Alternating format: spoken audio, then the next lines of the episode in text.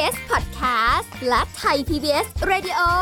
ขอเชิญทุกท่านพบกับคุณสุริพรวงศิตพรพร้อมด้วยทีมแพทย์และวิทยากรผู้เชี่ยวชาญในด้านต่างๆ ที่จะทำให้คุณรู้จริง รู้ลึก รู้ชัดทุกโรคภัย ในรายการโรงพยาบาล วัสดีค่ะ คุณผู้ฟังค่ะ สุริพรมาพร้อมกับรายการโรงหมอแล้วค่ะ การันตีในเรื่องของสาระความรู้ที่เราจะได้ให้คุณผู้ฟังติดตามรับฟังกันในทุกๆวัน สาระดีๆ มีรออยู่แล้วนะคะ เปิดให้ดัง ๆ เลยค่ะ จะได้ฟังไปพร้อม ๆ กันเลยนะคะ วันนี้เราจะคุยกันถึงเรื่องของทำแล้ว จุดจุดจุดๆชีวิตจะดีขึ้นในทุกๆด้านทำอะไร มาแล้วคุณเอิญมาแล้วดเอารเสียงสุวัมาฒแล้วน์วงศ์สวัสดิ์ค่ะสวัสดีค่ะคุณเอิสวัสญดีครับคุณลีสวัสดีครับคุณผู้ฟังแม่เมื่อก่อนผมก็จะแบบยังกักอยู่เนาะรอรอไงารรออรอรอแนะนำตั้งเสียงมาก่อน เขาเรียกว่ามีฟีดแบ็กคือครับผมคุยร่วมคุยร่วม เดี๋ยววันหลังจะบอกว่าสวัสดีค่ะคุณเอิญแล้วค่อยเข้ารายการดีกว่านะครับผมจะได้แบบว่าเราดำเนินรายการไปพร้อม ๆ กันเออครับสนุกสนุกขำๆกันไป แต่ว่าเดี๋ยวนะหัวข้อเราวันเนี้ยทำแล้วมีจุดจุดจุดด้วยนะ แล้วชีวิตจะดีขึ้นเนี่ยทำอะไรอะ ครับทำอะไรก็ตามที่ชีวิตดีขึ้น พูดอย่างนี้นะฮะจริง ๆ ชีวิตเป็นเรื่องศิลปะเนาะอืมไม่มีคำว่าสูตรตายตัวอะไรครับ แต่ว่ามันก็จะมีเคล็ดลับของมันอยู่ว่า อืมเอ๊ะเราจะใช้ชีวิตอย่างไรให้ชีวิตรู้สึกดีขึ้น แล้วก็รู้สึกดีกับชีวิตที่กำลังเป็นค่ะครับจริงๆมันมีหลายด้านมาก ผมมองว่า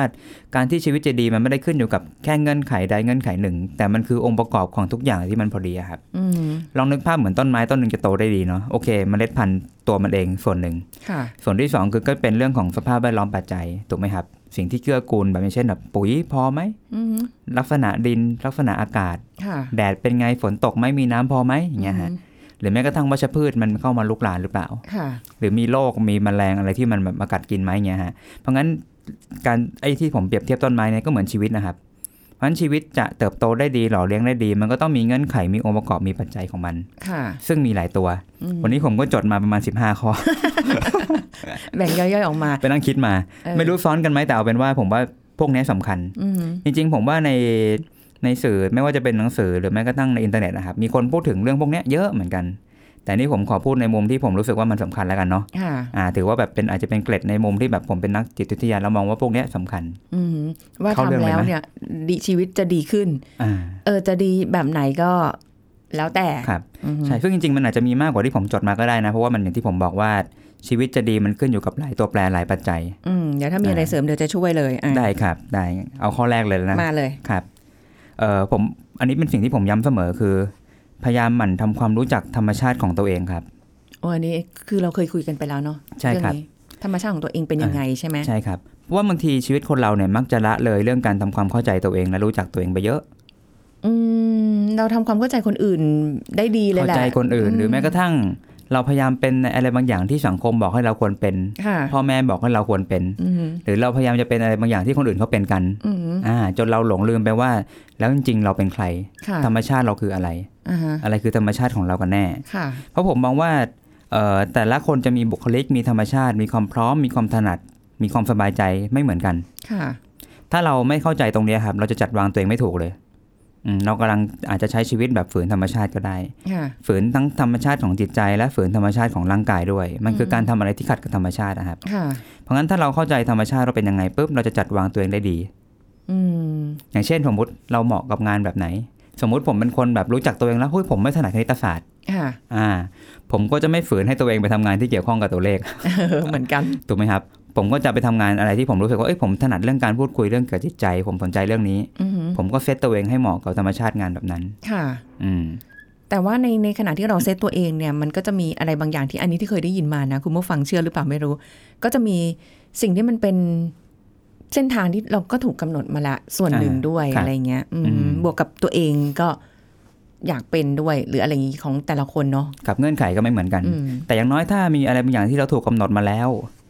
การรู้จักตัวเองก็ยังสำคัญครับ เพราะค่ะว่าถ้าเราถูกกาหนดในเส้นทางนั้น มันก็ยังมีช่องให้เราปรับตัวได้อีกว่า ธรรมชาติที่เราเป็นเนี้ยจะปรับประมาณไหน เพื่อให้มันอย่างน้อยมันทุกข์น้อยที่สุดนะครับ อย่างบางทีคุณพ่อคุณแม่อยากจะให้ลูกเป็นหมออย่างเงี้ยอ่าแต่ลูกอาจจะไม่ได้อยากเป็นหมอครับจะเป็นเอ่อในเชิงศิลปะ หรือว่าในเชิงวิศวกรหรืออะไรก็แล้วแต่อืมเนี่ยที่ไม่ใช่หมอเนี่ยครับ เราก็ต้องต้องต้องสมมติปรับถ้าถูกบังคับให้อืมให้เป็นก็อาจจะเป็นได้แต่ว่า ก็ต้องดูเขาเรียกว่าทางหนีทีไล่ให้ดีอะครับไม่ได้หมายความว่าเราจะต้องแบบทำตามคุณพ่อคุณแม่ตลอดอืมแต่พออาจจะมีบางจุดที่เราหาช่องออกได้ค่ะจุดหนึ่งที่พ่อแม่อาจจะแบบคล้ายๆเริ่มควบคุมเราได้ยากขึ้น หรือเราเริ่มไม่คล้ายมีมีพื้นที่บางอย่างที่เรามั่นใจได้ว่าแบบต่อให้ไม่ต้องไม่ต้องได้รับการสนับสนุนจากพ่อแม่ เรามีช่องทางไป อืมถ้าเราโตขึ้นเราสะสมเงินเรามีทางไปเงี้ยครับ บางทีเราอาจจะลดตรงเนี้ยอิทธิพลของพ่อแม่คุณพ่อคุณแม่ลงค่ะยังแคร์อยู่ยังดูแลได้อยู่ แต่เราจะไม่ปนเปื้อท่าน อันนี้ผมจำได้ว่าเราผมพูดไปหลายครั้งเนาะค่ะเรื่องการปฏิบัติกับปนเปื้อเป็นคนละสิ่งกันอืมอืมบางทีเราอาจจะไม่ต้องทำตามพ่อแม่ตลอดเวลาก็ได้ค่ะอ่าแต่การปฏิบัติก็ยังสามารถทำได้ คือยังไงก็ต้องรู้จักตัวเองว่าว่าอะใช่ไรครับบ้างให้ตัวเองมีความสุขตรงนั้น ใช่ใช่ครับใช่อย่าทำอะไรฝืนธรรมชาติครับ ค่ะ ถ้าทำอะไรที่พอดีกับธรรมชาติ เราแทบจะไม่ต้องปรับอะไรเลยอืมครับ อ่าไปข้อที่สองเนาะข้อที่สองคือให้เราพยายามออกห่างจากสิ่งที่บั่นทอนสุขภาพจิตและสุขภาพกายของเราอะครับโอ้โห บางสถานการณ์ออกได้แต่บางสถานการณ์ออกยาก หรือบางสถานการณ์ออกไม่ได้เลย เพราะเราอยู่ในนั้น อันนี้ก็ขึ้นอยู่กับวิธีการจัดการละถ้าเรามีวิธีการบริหารจัดการหรือรับมือสถานการณ์ได้ดีอ่าบางทีปัญหาก็ถูกคลี่คลายไปได้ครับค่ะอืมใช่แต่นี้ผมพูดในหลักกว้างๆว่า บางครั้งคนเราก็เข้าไปหาอะไรสักอย่างที่เป็นความเครียดอะเหมือนหาเรื่องใส่ตัวเคยมีไหมครับ โอ้ยบ่อย นั่นแหละครับ เพราะงั้นถ้าเราออกห่างได้จากสิ่งที่บั่นทอน ยกตัวอย่างค่ะเช่น อาจจะเป็นเพื่อนร่วมงาน โอ้แต่เรื่องพวกนี้บางทีก็เลือกไม่ได้ โอ้มันออกบางทีออกยากอะเอางี้จำแล้วกันเป็นเพื่อนบางคนก็ได้อ่าฮะเพื่อนบางคนสถานการณ์บางอย่าง ที่ยิ่งเราเข้าไปใกล้ แล้วมันแบบบั่นทอนสุขภาพจิต ถ้าเลี่ยงได้เลี่ยงครับค่ะหรือแม้กระทั่งสภาพแวดล้อมบางอย่างที่บั่นทอนสุขภาพกาย สมมติอายกตัวอย่างแบบหยาบๆเลยกัน อย่างเช่น เราไปอยู่ใกล้คนที่สูบบุหรี่เงี้ยครับ ค่ะอ่าควันบุหรี่มันก็ทำร้ายเราอืมถ้าเราเลี่ยงได้มันก็ดีกว่าถูกไหมครับ ใช่อ่าเพราะงั้นการเลี่ยงเลี่ยงออกจากสิ่งที่บั่นทอนสุขภาพจิตสุขภาพกาย ก็จะทำให้เราไม่ถูกบั่นบั่นทอนหรือกัดกินเข้าไปอืมซึ่งก็นำมาสู่ข้อที่ค่ะ3เป็นเรื่องทางบวกแล้วให้เราเข้าหาและเข้าใกล้สิ่งที่ทำให้เราสุขภาพจิตดี หรือสุขภาพกายดี อืมอันนี้เคยได้ยินบอกว่าอยู่ใกล้ในสิ่งที่เป็นเป็นบวกอะเป็นบวกครับอืมหรือว่าแบบคนอ่าที่แบบเก่งๆคนแล้วก็คิดจะบวกคนที่มีความสามารถอืมคนที่มีวิสัยทัศน์ค่ะบางครั้งพอเราเข้าใกล้อ่าเราก็จะแบบได้มุมมองอะไรบางอย่างที่มันต่อเติมชีวิตเราเออซึมซับไปทีละนิดอ่าได้ด้วย อยู่ใกล้เพื่อนที่คิดบวกๆหรือว่าแบบคล้ายๆเขาเป็นคนเปิดกว้างกับชีวิตค่ะมันก็ทำให้ใจเราเปิดกว้างไปพร้อมกับเพื่อนนะครับอืมแต่ถ้าเราย้อนไปที่ข้อสอง อยู่กับเพื่อนใจแคบ อยู่กับอ่าเพื่อนคิดลบเป็นไงฮะ เหนื่อยค่ะอ่าสุดท้ายตามกันเราก็ไปจะถูกบั่นทอนชีวิตไปด้วยอืมแต่ข้อ 3 นี่คือไปทางบวกแล้วถ้าเราอยู่ใกล้คนคิดดีทำดีอ่าจิตใจเราก็ดีไปด้วยถูกไหมครับอืมแล้วก็ถ้าแบบเออเราอะไรนะเอออยู่ใกล้คนที่แบบ มีวินัยในการออกกำลังกาย หรือแม้กระทั่งมีแบบ healthy lifestyle ที่แบบวิถีชีวิตที่ดีค่ะเราก็อาจจะแบบคล้ายๆติดตามติดสอยห้อยตามเขาอะไรอย่างเงี้ยซึมซับไปอ่าซึมซับการมีสุขภาพกายที่ดีอ่าฮะซึ่งแน่นอนครับพอพูดถึงสุขภาพกายมันก็เข้าข้อที่สี่แล้วการออกกำลังกายแล้วก็การกินอาหารที่มีประโยชน์หรือแม้กระทั่งการนอนหลับพักผ่อนให้ดีอืมอันนี้พื้นฐาน basicพื้นฐาน basic ครับ เพราะว่าแต่อ่าฮะร่างกายคือเคหสถานของจิต โอ้โหนี่คำนี้มันโดล้ำไหมไม่ได้โบราณใช่ไหมล้ำใช่ไหมอ่าเพราะว่า จิตที่ดีจะต้องอยู่ในร่างกายที่ดีครับ อืมเคหัสถาน เคหสถาน แห่งบ้านสายทองอะไรประมาณนั้น เพราะว่าถ้าร่างกายไม่ดีเรานึกภาพเหมือนเราเป็นอะไรนะเป็นโรคอะไรสักอย่างที่เจ็บป่วย เรานอนพักผ่อนไม่พอเหมือนเทปหนึ่งที่เราคุยกันว่าแบบค่ะถ้าเราพักผ่อนไม่พอตื่นมามันงุนงิดนะครับใช่อ่าแต่ถ้านอนพักผ่อนพอค่ะ โอเค จิตใจเราก็จะดีไปด้วยอืมถ้าสุขภาพกายดีไม่มีโรคภัยไข้เจ็บจิตใจมันก็จะรู้สึกดีไปด้วยถูกไหมครับค่ะใช่อ่าแล้วถ้าเรากินอาหารมีประโยชน์ร่างกายแข็งแรงจิตใจมันก็ได้รับผลไปด้วยอืมถ้าร่างกายสุดใจก็สุดเหมือนกัน อันนี้เราไม่สามารถเปลี่ยนเคหสถานของตัวเราเองได้นะคะครับอืมก็เอ่อคิดว่าสภาพร่างกายแต่ละคนมันก็มีศักยภาพหรือว่าความสมบูรณ์ไม่เท่ากันเนาะค่ะคนบางคนก็เกิดขึ้นมาพร้อมกับความพิการเหมือนกันอืมคนบางคนก็เกิดขึ้นมาพร้อมกับโรคภัยไข้เจ็บหรือความอ่อนแอในบางอย่าง ความค่ะเปราะบางอืม แต่ผมว่าอย่างน้อยการดูแลสุขภาพเรื่องการออกกำลังกาย การกินอาหารมีประโยชน์และการนอนหลับตรงเนี้ยอย่างน้อยเป็นพื้นฐานที่อย่างน้อยมันช่วยหล่อเลี้ยงค่ะให้มันไม่สุดไปกว่านั้นค่ะหรือมันอาจจะฟื้นฟูได้ดีกว่าที่มันเป็นอยู่ครับอืมอืมก็อยู่ที่เราอยู่ที่เรา เคยได้ยินเหมือนกันเนาะคนบางคนที่เกิดมามีภูมิแพ้มีอะไรเงี้ยครับออกกำลังกายปุ๊บจุดดึงหายภูมิแพ้เลย เออใช่ อ่านั่นแหละครับ เพราะงั้นเรื่องอันนี้เป็นเรื่องร่างกายละต่อมาข้อที่ห้าครับทำอะไรให้พอดีพอดีไม่มากไปไม่น้อยไป ทำไมมันคุ้นๆเนี่ยเหมือนผมก็พูดในทุกเทปนะว่า ไม่ใช่ว่าดีแล้วมันจะพอดีครับ มันอ่าฮะต้องพอดีแล้วมันถึงจะดีอืมอ่า แม้กระทั่งการออกกำลังกายแต่แกถ้าหักโหมเกินไปก็ไม่ดีถูกไหมครับอืมอ่า หรือแม้กระทั่งการคาดคั้นคาดหวังว่าตัวเองจะต้องฝึกทำอะไรสักอย่างที่แบบฝึกจิตตัวเองหรือแม้กระทั่งจริงๆมันมีเรื่องนี้เหมือนกันนะครับ คนบางคนคาดหวังกับตัวเองในการนั่งสมาธิอืมคาดหวังกับตัวเองว่าจะต้องแบบฝึกจิตให้ยกสูงขึ้นไปเรื่อยค่ะๆกลายเป็นความกดดันครับอืมมัน เกิดไม่ได้ความสเคบายรียดสขึ้นบายมาแทน และกลายเป็นความยึดติดในธรรมมากเกินไปอ๋อมากไปก็ไม่ดี มากเกินไปน้ก็อยไปไม่ก็ดีไม่ดีไม่ดี เพราะงั้นเพราะงั้นอะไรก็ตามที่พอดีพอดี กินกินอาหารอย่างพอดีค่ะอ่า ไม่ได้สุดตรงทางใดทางหนึ่ง นอนหลับพอดีพอดีค่ะ ไม่มากไม่น้อย ออกกำลังกายไม่หักโหมเกินไปค่ะหรือแม้กระทั่งการใช้ชีวิตการทำงาน อะไรก็ตามอะฮะ ถ้าทุกอย่างพอดีชีวิตมันก็จะดี แต่ไม่ค่อยมีอะไร balance เท่าไหร่เลย ดูรวนๆบางที อันนี้ก็ต้องสังเกตแล้วว่า เอ๊ะ ที่เราไม่ balance เพราะว่าสภาพแวดล้อมมันบังคับอืมหรือเป็นเพราะเราเองที่แบบยังวางหลักการไม่ถูกต้องให้ชีวิตนะครับ ค่ะอ่าก็ต้องนนี้มาดูอีกใช่ก็ค่อยว่ากันอืมข้อ6ครับ อันนี้เป็นเรื่องจิตใจบ้าง ค่ะ เออพยายามถ่อมตัวให้มากครับ อืมอ่อนน้อมถ่อมตนอ่อนน้อมย่างถ่อมใช่ปะตนอืมใช่ครับ วางใจให้เป็นเหมือนผู้เรียนรู้อยู่เสมอ น้ำไม่เต็มแก้วว่างั้น ประมาณนั้น เพราะว่าทันทีที่เราคิดว่าตัวเองถูก ว่าตัวเองเจ๋ง สิ่งที่มันจะเกิดขึ้นคือการวิพากษ์วิจารณ์ครับค่ะชี้สิ่งนั้นสิ่งนี้มันแย่ไปหมดไอ้นั่นอ่าใช่ไอ้นี่ไม่ใช่อะไรเงี้ยฮะเหมือนเคยเจออาเป็นไงครับ สุดท้ายมันก็เกิดปัญหาสุขภาพจิตของใจเรานั่นแหละอืมอืมทีนี้การถ่อมตัวครับ เวลามันมีอะไรสักอย่างที่มันไม่เป็นไปตามแผนหรือไม่ได้สมบูรณ์ในชีวิต หรือเรารู้สึกว่าศักยภาพเราบางบางด้านบางทีมันแบบ เอ๊ะมันยังไม่ถึง อย่างน้อยเราพอน้อมรับความจริงข้อนี้ได้ แล้วเราจะไม่ได้รู้สึกทุกข์กับความรู้สึกด้อยของตัวเองครับค่ะอ่ามันก็พอไปได้ค่ะ เดี๋ยวเราเอาไว้แค่หกข้อก่อนก่อน ยังมีอีกหลายหัวครับข้อเลยทีเดียวนะคะ ช่วงหน้าค่ะ พักกันสักครู่แล้วกลับมาฟังกันต่อค่ะ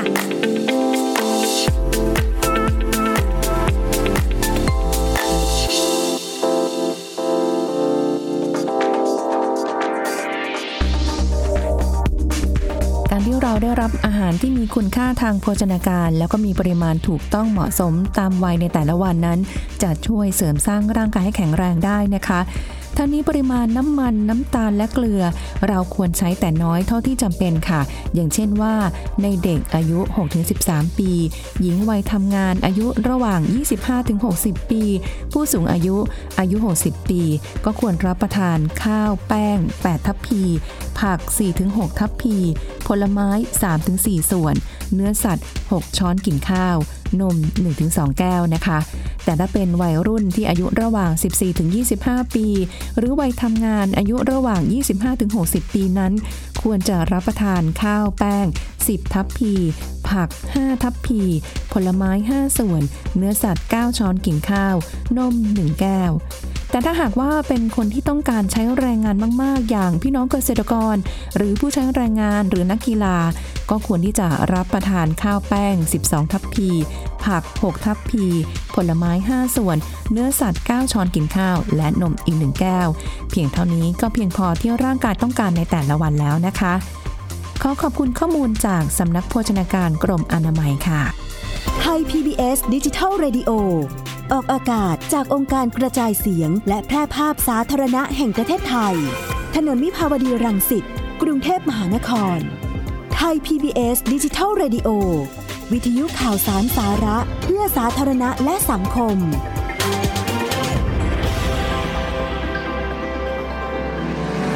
คุณกำลังฟังรายการโรงหมอ รายการสุขภาพเพื่อคุณจากเรา กลับมาพูดคุยกันต่อค่ะทำอะไรแล้วชีวิตจะดีขึ้นทุกด้านเมื่อกี้ไป 6 ข้อเนาะมีทั้งหมดอ่า15 ใช่ไหมนี่เลขเก้าจำผิดเป็นแต่กี้แบบความไม่ถนัดเลขปรากฏขึ้นมาให้เห็นเลย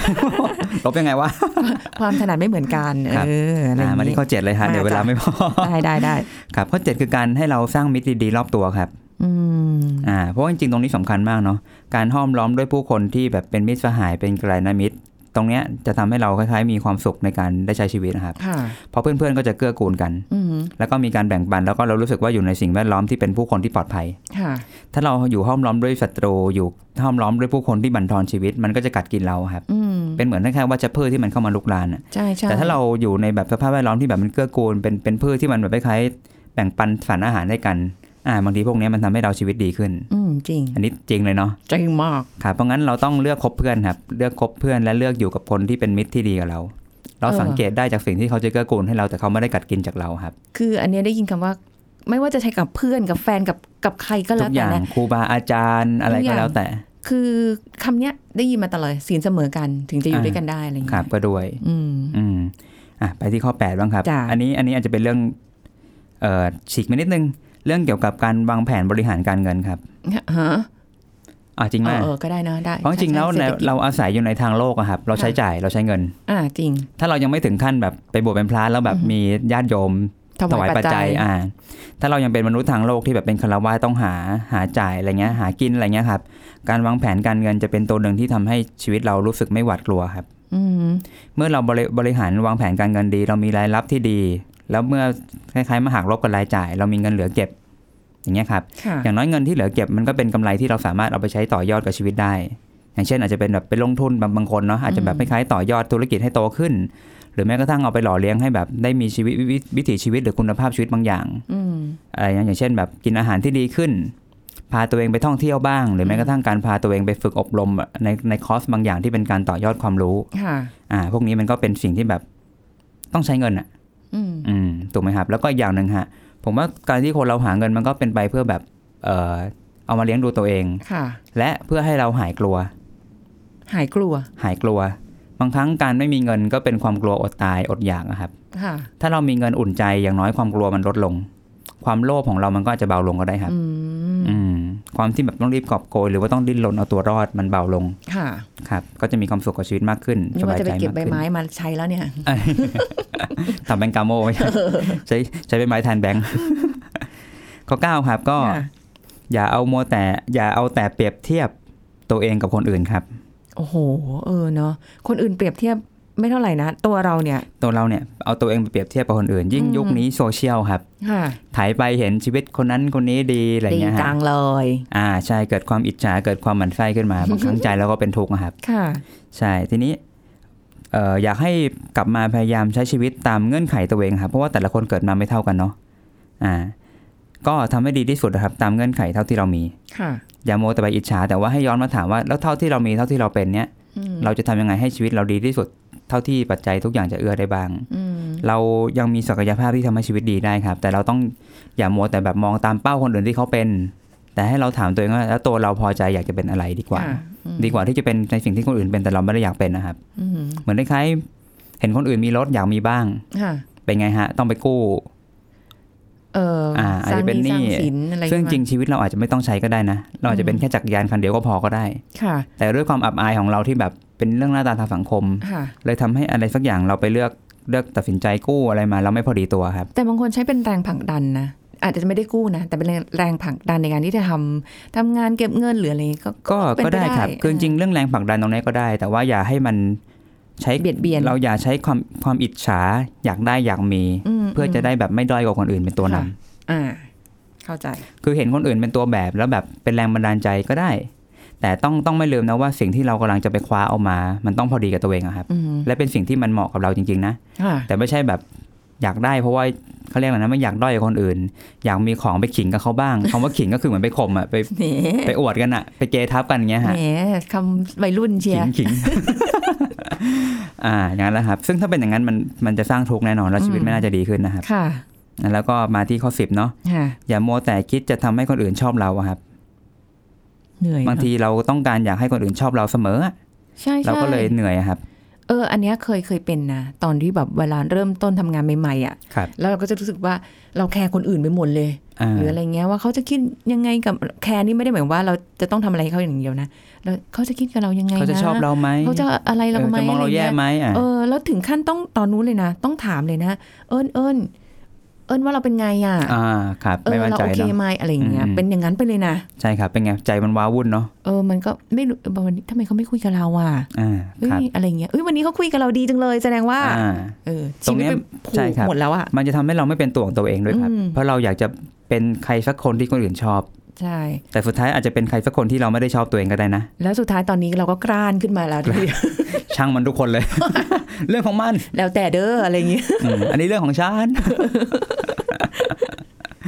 นั่นแหละครับเพราะงั้นอย่าไปโฟกัสนะครับอืมที่ว่าจะแบบเอาให้คนอื่นชอบเอาเป็นว่า ผมว่าให้มันย้อนกลับมาที่ว่าเราชอบตัวเองได้ครับ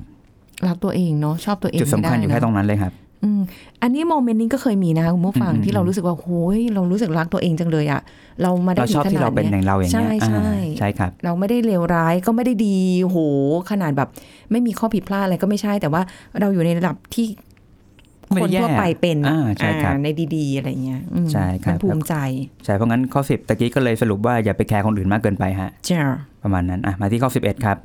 เปิดโอกาสให้ตัวเองได้ลองทำอะไรใหม่ ๆ บ้าง สร้างสรรค์จะได้ทำให้ชีวิตไม่น่าเบื่อครับอุ้ยตื่นเต้นอ่าเปลี่ยนบรรยากาศบ้างค่ะลองไปที่เที่ยวใหม่ ๆ ลองจับชิ้นงาน หรือว่าการหาความรู้ในวงการอื่น ๆ นอกจากที่เรารู้บ้างค่ะบางครั้งก็เป็นความตื่นเต้นได้ครับค่ะ ก็ต้องไปหาความท้าทายอะไรดูบ้างนะไม่แน่นะใช่ใช่อาจจะก้าวข้ามขีดขีคดจำกัดสามารถเอออ่าขีดจำกัดของเราอะใช่น่ะบางอย่างออกไปได้นะเรียกว่าออกนอก safe zone ในบางครั้งแต่อย่าเสี่ยงเกินไปเนาะ อุ้ยแต่บางทีการอืมออก safe zone มันก็แบบรู้สึกงั้นเปลี่ยนจากไม่มั่นเซฟใจ safe zone เป็นเรื่องออกจากความคุ้นเคยดีกว่าครับอ่าบางครั้งความคุ้นเคยก็ทำให้เราเหนื่อยนะฮะ มันก็วนอยู่ในที่พื้นที่เดิมๆ ใช่ใช่ใช่ หมดไฟไปในที่สุใช่ครับ เพราะว่าบางทีเนี่ยผมว่าเชื่อผมเชื่อว่าบางทีสมองเราจะตื่นตัวมากขึ้นเมื่อเราอืมได้เห็นอะไรใหม่ๆ สมองมันเกิดการเรียนรู้อะครับ ค่ะ อืมอืมผมจำได้ตอนนั้นมีครั้งหนึ่งที่เคยไปต่างประเทศครั้งแรกผมรู้สึกค่ะว่าแบบ โอ้โห มันมีอะไรน่าเรียนรู้มันโลกมันกว้างใหญ่ฮะอ๋อแล้วมันเฟรชรู้สึกสดชื่นขึ้นมา ก็มีอืมครับเหมือนของของที่ของรีนี่ไปนี่ที่ก้าวขีดข้อจำกัดตัวเองคือกลัวความสูงใช่ไหมฮะอ่าไปโดดหอไงคะเป็นไงครับกรีดครูฝึกเตะลงมาค่ะ ไม่ได้ลงเองนะ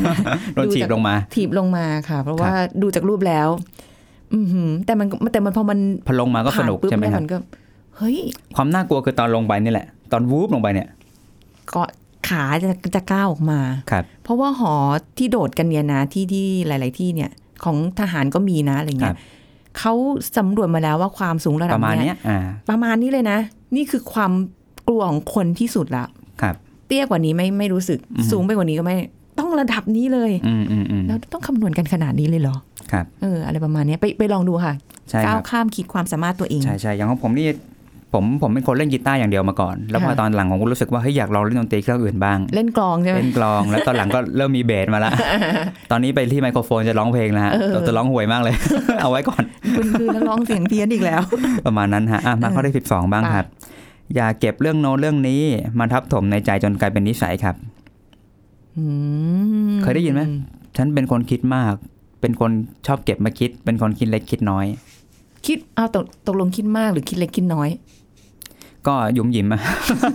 เอาไงแน่คือบางอย่างบางอย่างไม่น่าคิดก็แบบเอามาใส่ใจมากเหมือนตะเกียอย่างเช่นแบบว่าเขาไม่พูดกับเราเขาโกรธอะไรเราหรือเปล่านะอืมอืมเขาทำอย่างนี้เพราะอะไรนะบางทีมันหยุมหยิมเกินไปครับค่ะจนทำให้คล้ายเราเรากังวลเราตระหนกไปกับทุก ๆ เรื่องอะ่ะมันอ่าฮะเซนซิทีฟเกินไปครับค่ะบางทีก็ต้องปล่อยๆบ้าง แล้วก็อย่างเรื่องอะไรบางอย่างที่เป็นเรื่องเครียดอะครับพยายามค่ะจะเก็บมาสะสมจนเป็นนิสัยอะ่ะอืมอืมพยายามปล่อยๆบ้างอย่าไปเก็บ อะไรทุกอย่างมาเป็นทุนละของเราไปหมดนะครับอืมอืมแล้วบางทีอาจจะต้องหาคนพูดหาคนคุยอะไรเพื่อให้เราได้ระบายอย่าอัดอั้นอย่าเก็บกดนะครับ มันเป็นค่ะขยะที่มันเป็นมลพิษในใจค่ะครับ คือบางทีการไปคุยก็ต้องเลือกคนคุยด้วยนะ อืมใช่ครับต้องเลือกคนคุยด้วยอืมถ้าเลือกคนคุยผิดก็ย้อนกลับไปที่ข้ออะไรเอ่ย ข้อเจ็ดนะฮะ มีมิตรที่ดีครับ ดีนะผมมีโพยอยู่ พูดพูดพูดไปพูดเรื่องเรายังไม่เท่าไหร่เลย เขาพูดเรื่องของเขากลับมาคืนมาอ่าสรุปใช่ครับตกลใช่งตกลงเราต้องคุยหรือเราต้องมาฟังเขาหรืออะไรอย่างเงี้ยก็มีนะ ใช่ครับเอออ่าต่อไปมาที่ข้อ13บ้างก็อ๋อคือมีการสิบห้าข้อตายละลืมไป มีการแบ่งปันเอื้อเฟื้อให้ผู้อื่นบ้างครับ การแบ่งปันและนึกคำนึงถึงผู้อื่นจะทำให้จิตใจเราอ่อนโยนอืม นั่นแหละครับ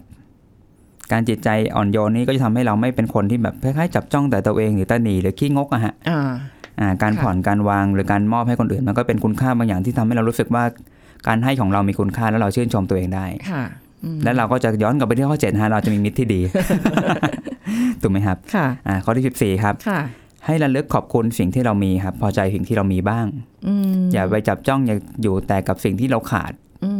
อืมอ่าแต่บางทีพอเราจับจ้องอยู่แต่กับสิ่งที่ขาดจะทำให้เรารู้สึกเหมือนชีวิตไม่มีอะไรเลยอ่าแต่จริงๆเรามีครับเรามีค่ะพื้นฐานเรามีคนดีๆ เรามีสิ่งดีๆ เรามีอะไรบางอย่างดีๆอยู่รอบตัว แต่ถ้าเราจริงไม่ระลึกขอบคุณจะรู้สึกเหมือนชีวิตไม่มีอะไรค่ะขอบคุณบ้าง ใช่ขอบคุณบ้าง แล้วก็อืมขข้ออบคุสุณดตัวท้ายเองครับบ้างก็ได้อือฮึใช่ฝึกปล่อยวางไม่ยึดติดอย่าไปเก็บอะไรมาเป็นธุระมากค่ะเกินไปครับอืมปล่อยช่างมันไหลไปค่อยๆอยู่กับชีวิตไปลื่นลมกับชีวิตเนี่ยครับอ่า ฮะครบละง15มันข้อมันต้องมีผ่อนบ้างครับตึใช่งบ้างนะคะอืมก็คือแล้วแต่จังหวะสถานการณ์ คือเราไม่สามารถบอกได้ว่าเรื่องเนี้ยต้องตึงนะเพราะแต่ละคนก็มีวิธีการยืดหยุ่นหรืออมมีความที่จำเป็นจะต้องตึงเนี่ย แตกต่างกันออกไปครับตามสถานการณ์ใช่ครับ แต่ว่าลองดูค่ะ ไม่ได้บอกว่าต้องทำให้ได้ครบทั้งหมด 15 ข้ออมแล้วชีวิตถึงจะดีขึ้นไม่ใช่นะ แต่บางทีทำข้อเดียวอะหรืออาจจะทำสามสิบข้อ ฮ่าแล้วแต่เพิ่มมายังไง หรือมีแนวทางยังไงของตัวเองอะอ่าที่ได้ที่ได้มีความรู้สึกว่าทำแล้วเฮ้ยมันโอเคครับมันมันตอบโจทย์ใจตัวเองมันดีใช่ต่อครับตัวเอง ได้หมด แต่แค่ว่าทุกอย่างที่ทำนะ เพื่อให้ตัวเองดีขึ้นเนี่ยใช่ครับต้องไม่ทำให้คนอื่นเดือดร้อน หรือมีปัญหาหรือด้วยอะไรด้วยใช่ตรครับงนั้นใช่แหละใช่ครับ อืมนะหมดครบละละหมดละสิบห้าข้อทำแล้วดีขึ้นไหมยังไงก็ ส่งนกพิราบมาบอกเราก็ได้นะคะเขียนจดหมายน้อยๆม้วนๆมา อันนี้ดูซีรีส์เยอะไปครับนะคะยุคใหม่แล้วนะ ส่งอีเมล ส่งใน inbox ในอะไรว่าใน page page ไปโรงหมอครับเออได้หมดเลยนะคะ ยังไงก็วันนี้ขอบคุณณคุณเอิญด้วยค่ะครับขอบคุครับสวัสดีครับสวัสดีค่ะนะวันนี้ก็หมดเวลาแล้วค่ะ คุณผู้ฟังเราจะกลับมาพบกันใหม่ครั้งหน้ากับเรื่องราวดีๆ กับรายการโรงหมอค่ะวันนี้สุรีพรลาไปก่อนสวัสดีค่ะ